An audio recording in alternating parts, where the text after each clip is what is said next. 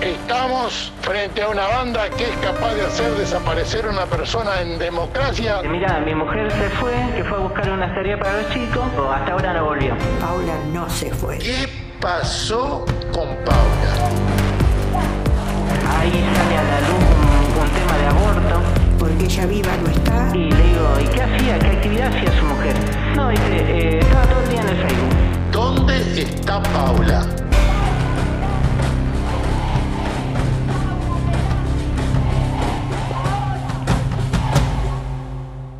La policía confirma que Paula estaba embarazada cuando desapareció. Los investigadores van tras los indicios que había en las llamadas telefónicas y los chats de Facebook. Descubren que en Internet Paula buscaba información sobre abortos y que se comunicaba seguido con un amigo de su padre, Gabriel Strumia. En ese momento, Strumia se convierte en el principal sospechoso. 19 y 126, confrontación. En la justicia, la investigación estaba caratulada como averiguación de paradero. Como si Paula se hubiera ido por sus propios medios y en base a eso actuaba la policía. Se trabajaba como en uno de los tantos casos de adolescentes y jóvenes que se iban de sus casas y a los pocos días regresaban. A partir de las pericias de la computadora de Paula, se supo que había buscado pasajes de micro a localidades cercanas. Por eso se hicieron allanamientos en hospedajes y centros de salud de pueblos como Barrancas, Puerto Aragón, Totoras y Salto Grande. También se consultó en la Dirección Nacional de Migraciones para saber si había salido del país. Todos los resultados fueron negativos. Seguía siendo fundamental rastrear las llamadas que recibió Paula, pero para llegar a ese registro había que gestionarlo con la empresa de telefonía.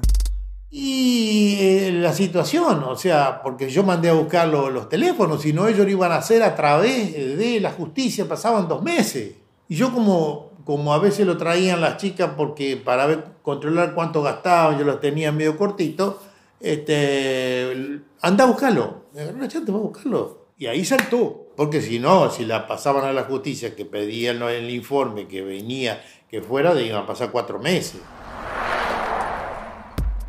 Ese listado que consiguió Alberto, el padre de Paula, mostraba el horario exacto de la última llamada que Paula atendió, las 20:46 del domingo 18 de septiembre. Lo que no figuraba era desde qué teléfono hicieron esa llamada, algo fundamental para determinar con quién habló minutos antes de su desaparición. Después de las 20:46, su teléfono siempre dio apagado. Para saber quién la llamó, la policía solicita una orden judicial que se emite recién el 28 de septiembre. Y al día siguiente la empresa de telefonía personal la entrega. Así, pasaron ocho días desde que Alberto aportó el listado de llamadas hasta que los investigadores conocieron el número desde donde habían llamado a Paula. Esa demora marcaría el futuro de la investigación. En eso trabajaba el oficial Aldo Concepción Gómez.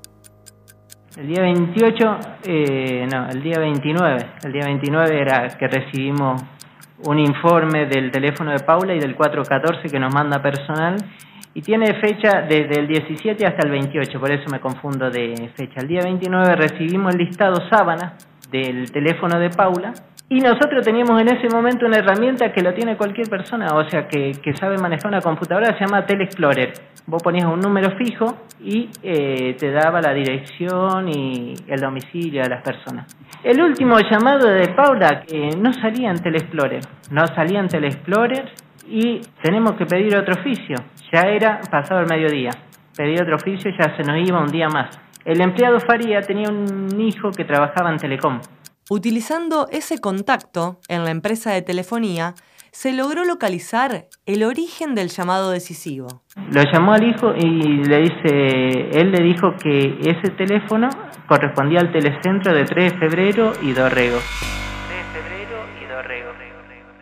Ese telecentro o locutorio, como también se llama, es un local comercial que ofrece servicios para realizar llamadas telefónicas. Queda en una esquina del centro de San Lorenzo. Lo extraño es que la casa de Paula está a la vuelta de ese locutorio, a menos de 200 metros, una distancia que se puede hacer caminando en dos minutos. ¿Por qué alguien llamaría a Paula en lugar de ir a su casa y tocar el timbre? Sabiendo de la existencia del locutorio, la policía consideró que si había cámaras de seguridad, se podría revelar el rostro de la persona que la llamó. El oficial Aldo Concepción Gómez fue al locutorio junto al perito informático Miguel Fernández. Eh, fuimos al lugar, hicimos que vaya el perito informático, entrevistamos con la empleada, la empleada no sabía cuánto grababan las cámaras de seguridad y dice, lo voy a llamar al dueño. Eh, fue el dueño, eh, lo entrevistó Fernández y constató de que a los cinco días se borraban las cámaras de seguridad del locutorio. Para ese entonces habían pasado 11 días desde la desaparición de Paula. Los registros de las cámaras de seguridad ya se habían borrado dos veces. Eso quiere decir que al tercer día, cuando Alberto consiguió el listado con esa llamada definitiva, los policías todavía estaban a tiempo de llegar y tener las imágenes. ¿Por qué se tardó tanto?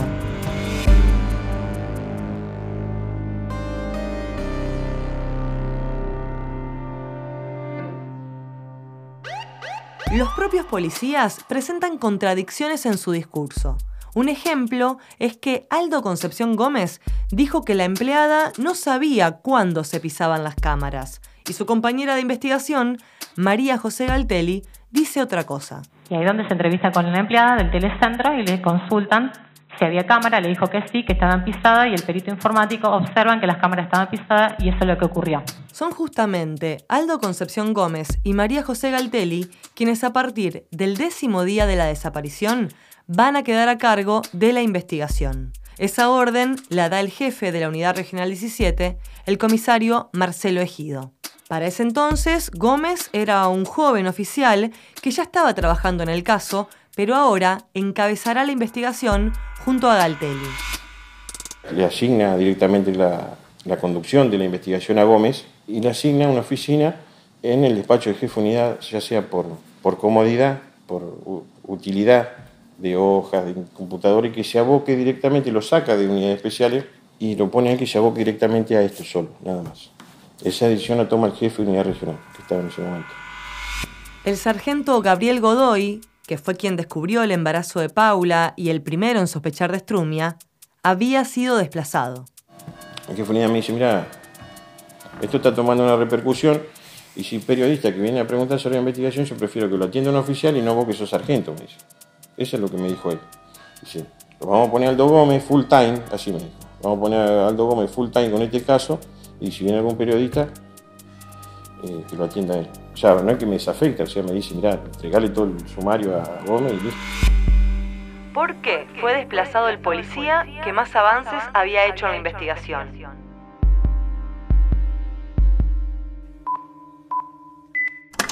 En Argentina, la fuerza policial está organizada por provincias. En la provincia de Santa Fe, donde desapareció Paula, el territorio está dividido en conjuntos de localidades que se llaman departamentos. Cada departamento tiene una unidad regional. La de San Lorenzo es la unidad regional 17, una de las más importantes de la provincia por el poder económico de esta zona agroexportadora. La estructura policial es piramidal. Los jefes de cada unidad regional son cargos políticos, cuya designación depende del gobierno provincial de turno. Cuando desapareció Paula, el jefe máximo de la Unidad Regional 17 era el comisario mayor Marcelo Ejido. De él dependían todas las agrupaciones de la unidad. Por ejemplo, la agrupación Cuerpos, que nuclea a todo el personal que trabaja en la calle y que en aquel momento estaba a cargo del comisario inspector Adolfo Daniel Puyol. Y la agrupación de unidades especiales, AUE, cuyo jefe era el comisario principal Jorge Krenz, donde se desempeñaban el sargento Gabriel Godoy y los oficiales Aldo Concepción Gómez y María José Galtelli. Pero no solo en la policía sucedían cosas raras, sino que también el expediente judicial presenta algunos detalles poco claros. Por ejemplo, Hay un acta con fecha del 26 de septiembre donde al 6 con virome lo convirtieron en 8. Ese acta adulterada tenía la solicitud de la policía al juez Eduardo Filoco para que consiga el número desde donde habían llamado a Paula por última vez. Ese cambio de fechas pudo haber colaborado para que sigan las demoras en descubrir desde dónde habían llamado a Paula.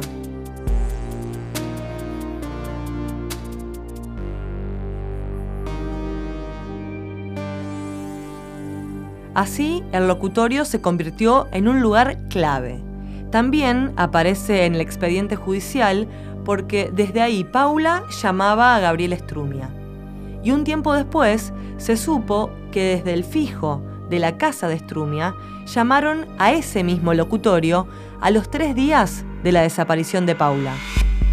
¿Quién llamó desde la casa de los Estrumia a ese locutorio? ¿Para qué se llama a un locutorio? A los 11 días de su desaparición, se descubrió que el último llamado que recibió Paula se hizo desde el locutorio que quedaba a la vuelta de su casa. Una demora que no fue la única, porque también todos esos días se tardó en que se intervengan los teléfonos del concubino de Paula, Rodolfo, y el celular y teléfono fijo de Gabriel Estrumia, los dos principales investigados. Además de la ubicación sobre dónde quedaba el locutorio, el informe de la empresa de telefonía reveló otro dato. Esa llamada había durado 31 segundos. ¿Qué tipo de conversación dura 31 segundos? ¿Qué se puede decir en 31 segundos? 1, 2, 3, 4, 5, 6,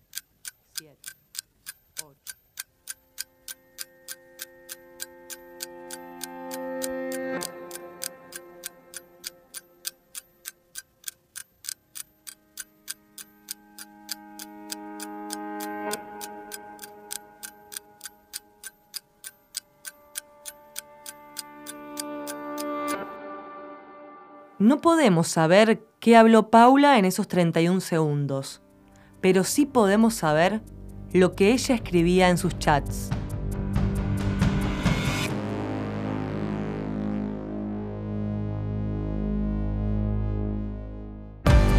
¿Dónde está Paula? Una producción de Agar Blau Makarov y Flavia Campeis, con el apoyo de la Universidad Nacional de Rosario, Radio UNR y Revista Late. La producción del guion fue asesorada por José Mateucci y Martín Parón.